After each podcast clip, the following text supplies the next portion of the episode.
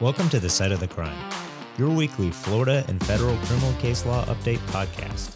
I'm your host, Jeremy Lasnetski of Lasnetski Gihon Law, and each week I'm going to release one episode reviewing the previous week's decisions coming out of the six Florida District Courts of Appeal and the Florida Supreme Court, and one episode reviewing the previous week's 11th Circuit Court of Appeals and U.S. Supreme Court decisions. So sit back, relax, and enjoy this week's episode of The Site of the Crime. Welcome back to the site of the crime. Our federal criminal case law update for the week of January 23rd through the 27th of 2023. And I know, I know, I'm, I'm a little late with this week's episode. As I mentioned on the Florida case law update episode, my firm is in the middle of moving office locations, and so I'm a little like the Lincoln lawyer right now, moving around from place to place to place.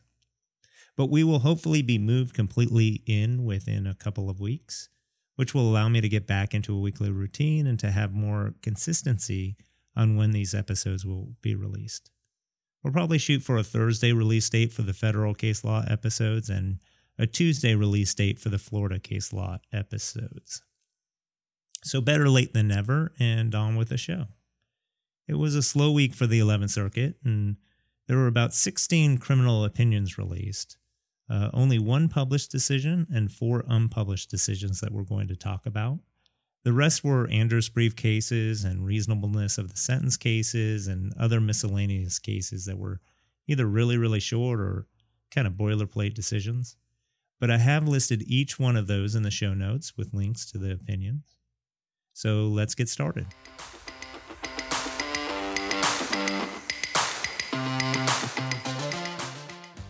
Our first case today is United States v. King. This is an 11th Circuit published decision that was released January 23, 2023. And King is a case involving the district court imposing an incarceration sentence to receive a 24 month intensive residential substance abuse treatment program. Mr. King initially pled guilty to conspiracy to manufacture meth, and he was sentenced to 168 months, followed by five years of supervised release. A condition of his supervised release was to get drug tested and to participate in a drug rehab program. Throughout his term of supervised release, he had several violations for using methamphetamines, failing to comply with the drug treatment program, and other various violations. On his last violation, his guidelines were 4 to 10 months, and the district court sentenced Mr. King to 36 months and no supervised release to follow. The judge stated on the record that Mr. King needed at least a 24 month term of imprisonment to have a chance of participating in the intensive residential substance abuse treatment program that was offered in prison. Mr. King appealed, arguing that his sentence was substantively unreasonable and that the district court improperly sentenced him to incarceration for the purpose of rehabilitation. On appeal, the 11th Circuit quickly held that Mr. King's sentence was not substantively unreasonable, as they almost always do. And as to his second argument, he didn't object at the trial level, so plain error applies. In United States v. Vandergrift, the 11th Circuit held that when revoking supervised release, a district court cannot sentence a defendant to incarceration for the purpose of rehabilitation. The court was relying on the Supreme Court's decision in United States v. Tapia, which held that under Section 3582, subsection A, imposition of a term of imprisonment, a court may not impose or lengthen a prison sentence to enable an offender to complete a treatment program or otherwise to promote rehabilitation. So Vandergrift extended Tapia to supervised release revocation cases. And here the 11th Circuit held that the record did not show that the district court considered rehabilitation as a purpose for his prison sentence.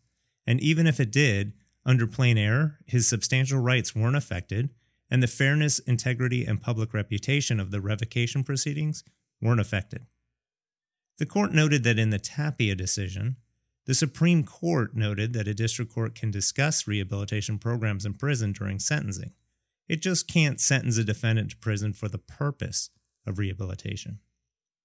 And here the 11th found that the district court merely mentioned the substance abuse treatment program after it already stated that a prison sentence was necessary to protect society and for specific deterrence, which are both valid sentencing considerations. And because the record isn't clear that, that the district court's purpose in sentencing Mr. King to prison was rehabilitation, and because it appears to the 11th that the district court would have sentenced him to prison anyway, without regard to rehabilitation, Mr. King loses under the plain error standard. There was one dissenting voice in Judge Rosenbaum who wrote a dissenting opinion basically saying, Come on, guys, the district judge clearly considered rehabilitation when imposing the prison sentence, which is impermissible under Tapia and Vandergrift. So Judge Rosenbaum would have reversed and remanded for a new sentencing for the district court to resentence Mr. King without consideration of rehabilitation. But Judge Rosenbaum was in the minority, so case affirmed.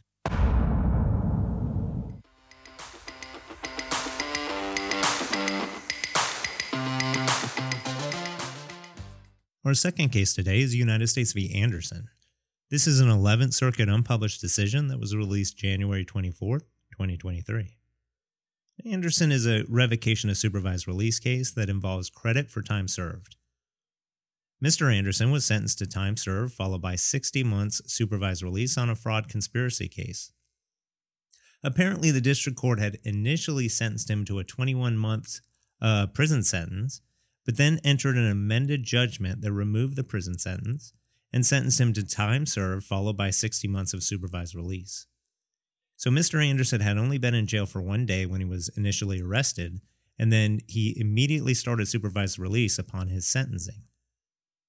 Mr. Anderson then violated supervised release, and the district court sentenced him to time served, followed by 59 months supervised release.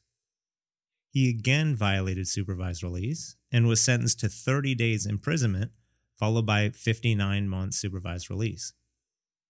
Mr. Anderson lodged a general objection to the sentence and he appealed. On appeal, he argued that the new sentence was unlawful because the district court didn't reduce his 59 month su- supervised release term by the amount of time he already served in prison. Which is weird because he had only spent one day in custody up until that point. And because he didn't make this specific objection at the district court level, plain error applies. So let's try to unpack what Mr. Anderson is trying to accomplish here. The maximum term of supervised release for a Class B felony is five years or 60 months. A new term of supervised release cannot exceed that statutory maximum. A new term of supervised release must be reduced by the aggregate length of any term of imprisonment that has been imposed. So, if Mr. Anderson, for example, had been previously sentenced to 30 days incarceration on a previous violation, and the district court sentenced him to another 30 days on this violation, that would be 60 days imprisonment or two months. And following supervised release term could not exceed 58 months. This 58 months supervised release plus two months incarceration equals the 60 month maximum allowable sentence. So here, the district court sends Mr. Anderson to 30 days imprisonment, followed by 59 months supervised release, for a total of 60 months, which is the maximum allowable supervised release sentence. And the 11th Circuit found no evidence that Mr. Anderson had served any previous actual time in custody. Technically, it appears that the sentence did exceed the maximum by one day because Mr. Anderson should have received credit for the one day in custody when he was arrested. But the 11th Circuit didn't address that issue and instead determined that Mr. Anderson had no credit for any time ser- uh, served. Weird case. Case affirmed.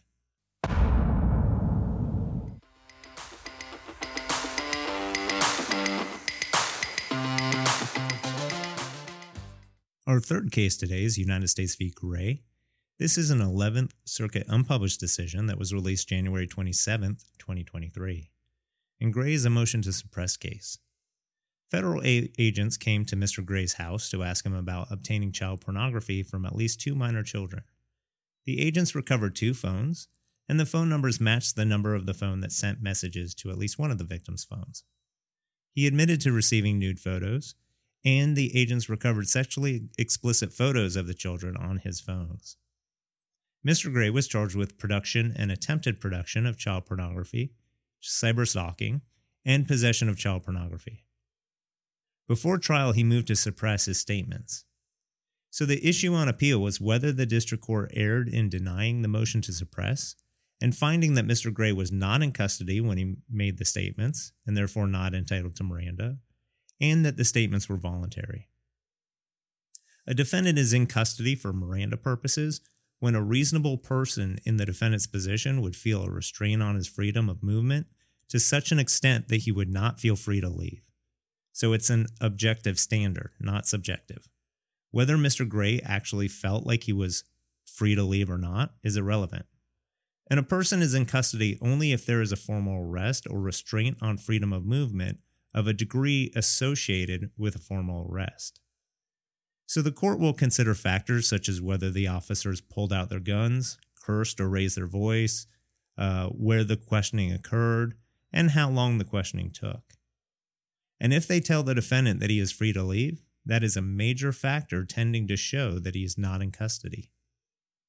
But even if a defendant is not in custody, the confession may still be inadmissible if it was not given voluntarily.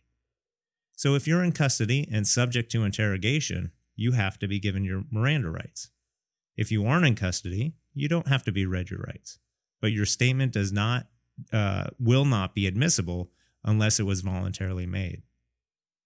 Here, Mr. Gray was told that he was not under arrest and he was free to leave. He was told to stand in the hallway and then in the living room while officers searched, but he could go where he needed if he asked. He was told he was free to leave the apartment at any time. He voluntarily followed the officers back into the apartment after being interviewed. The officers didn't pull their guns out. They didn't touch Mr. Gray. They spoke in a calm tone. They questioned him in the back of an unmarked FBI vehicle located outside his apartment. They didn't lock those doors or prevent him from leaving, and the interview lasted about 70 minutes. So, based on those facts, the 11th Circuit held that Mr. Gray was not in custody. The court also determined that the statements were voluntary. Based on those facts, and even though he was young with no prior experience with law enforcement, and he had intellectual deficits, he wasn't questioned for an excessively long time, the tone was calm, and law enforcement didn't threaten to use force or make any promises. So, based on these facts, Mr. Gray was not in custody, and his statements were voluntary, and therefore the district court did not err in denying his motion to suppress. I will say it seems like the court kind of glossed over the whole intellectual deficits thing, but then again, maybe the record was devoid of any information on what exactly those intellectual deficits were. I'd like to see a defendant's intellectual disabilities fleshed out a little more in these voluntariness of the confession cases, but I digress. The 11th Circuit also determined that the evidence was sufficient in this case and that the sentence of 20 years was substantively reasonable. So Mr. Gray's conviction and sentence were upheld. Case affirmed.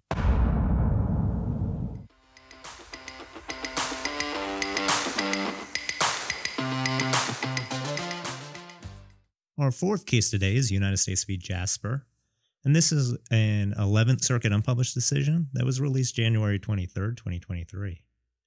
Jasper is a breach of plea agreement case.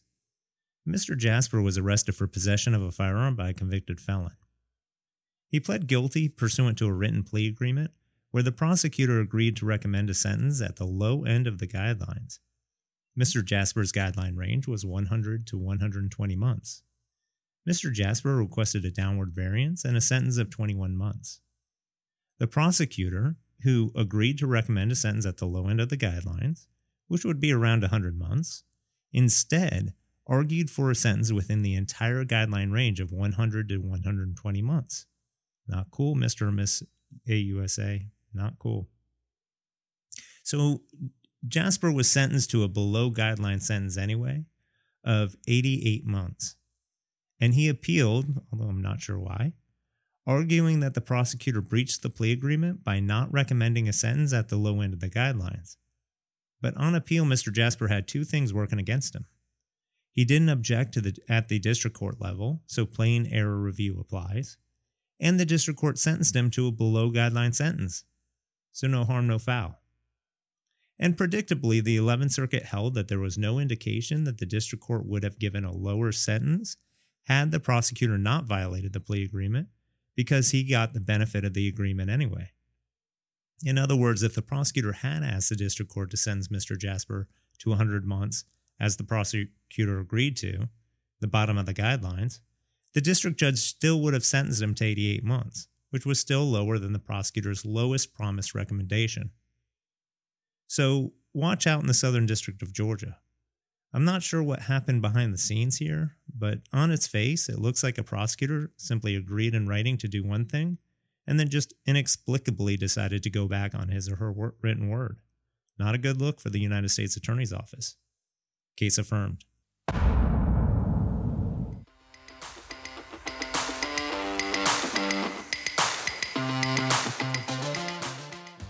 Our fifth and final case today is United States v. Valdez, an 11th Circuit unpublished decision that was released January 23, 2023.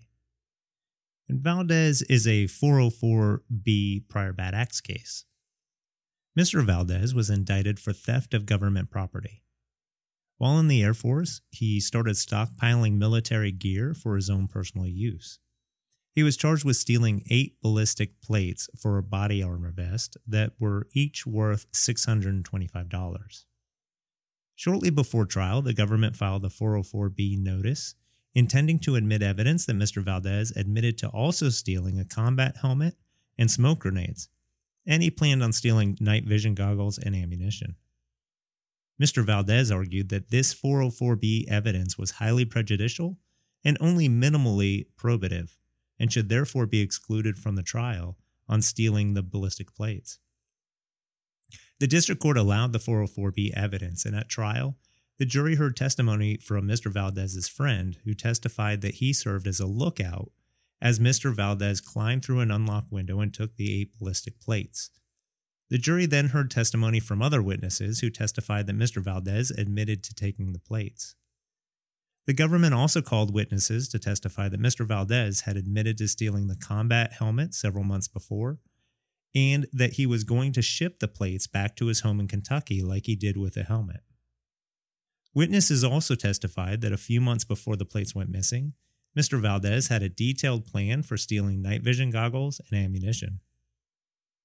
The jury convicted Mr. Valdez and he was sentenced to five years of probation with four months of home detention. Mr. Valdez appealed the conviction, arguing that the district court erred by admitting the 404B evidence. As an initial matter, the government argued on appeal that Mr. Valdez did not preserve his argument because he didn't renew his objection to the 404B evidence at trial. But the government lost on this argument because they were relying on an old version of Rule 103, which was amended in 2000.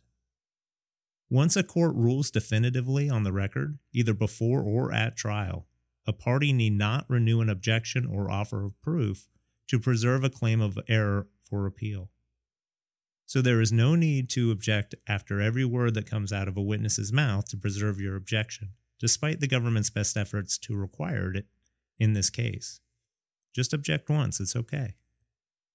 But when you do object, you have to be specific.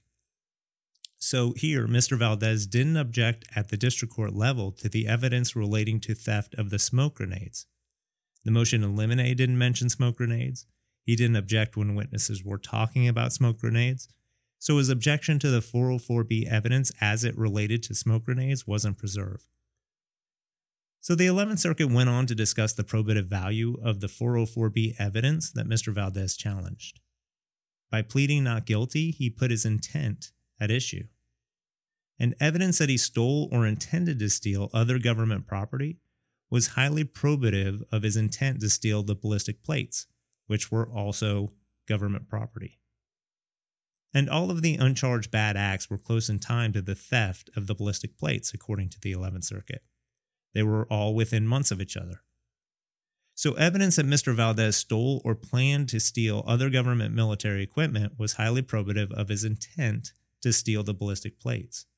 And because the jury was told that the 404B evidence could be used only in deciding whether he had the intent, motive, or opportunity to steal the ballistic plates, there was no undue prejudice.